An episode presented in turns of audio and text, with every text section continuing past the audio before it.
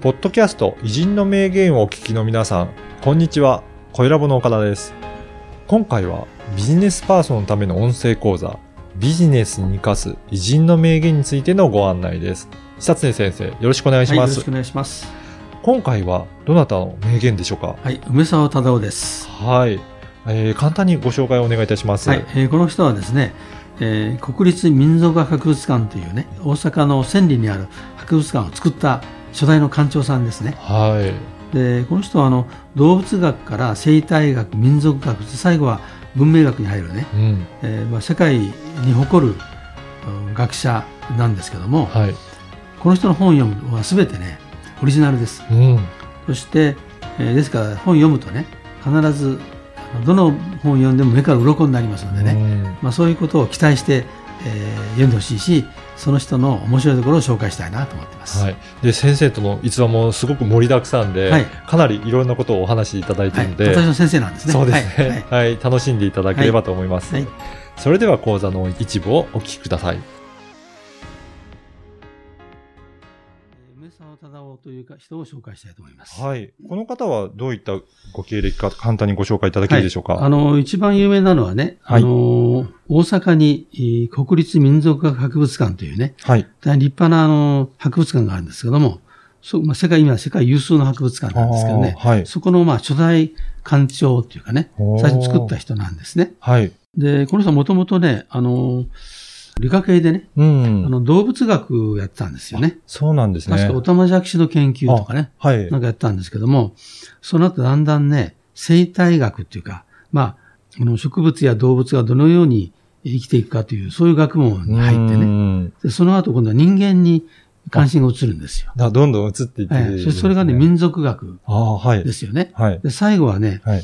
この民族学を全部、まあ、見た上で、はい。えー文明学っていうかね、あ比あ。較文明学会なんか作ってね、はい。えーまあ、あの、世界の文明を論じて、はい。で日本の文明を論じたっていう、そういうね、えー経歴でだんだんこう、あ発達、発展していくというかね、はいそういうタイプのね、えー人なんですよ。うんうんだからどんどん興味も、あの、うん変わっていきながら全体を見ていくような、そんな感じで研究されている方なんですね。で、私、このね、民族博物館というのができたはい。前後にね、ある週刊誌を読んだことを思い出すんですけど、はい。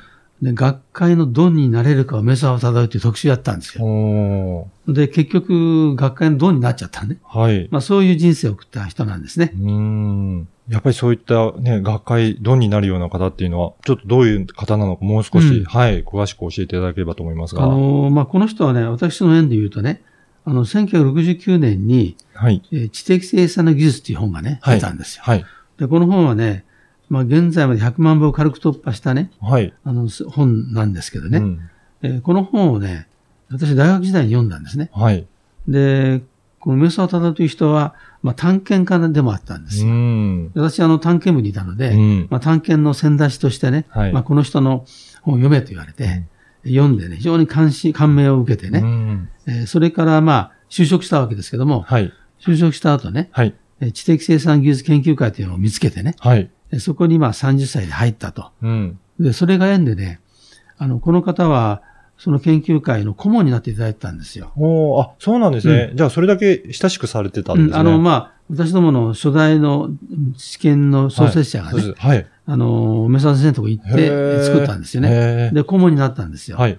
だ顧問料を払わなきゃいけないでしょ。うん。ら時々行くことになってね、はい私もご商売をして、はい。まあ、この知的巨人の形骸に接する機会が得たことは、非。常にまあ、私にとっても意味があったな、とはい。いうふうに、あの、思うんですね。はいど、どんな方ですかね。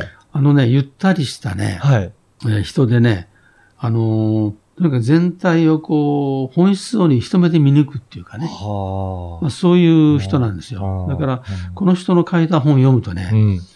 毎回目から鱗なんですようね。ん。全く違ったね、うん。えー視野があって、うんで本質をもうズバリッとついてね、ね言うというような、まあそういう人なんですね。うんだから、まあ、本人も言ってますけど、あの、き切れ味がいいというんじゃなくて、うん大きな、大刀でうん。バッサリ切るよね。はい。あのそういうタイプの人ですよね。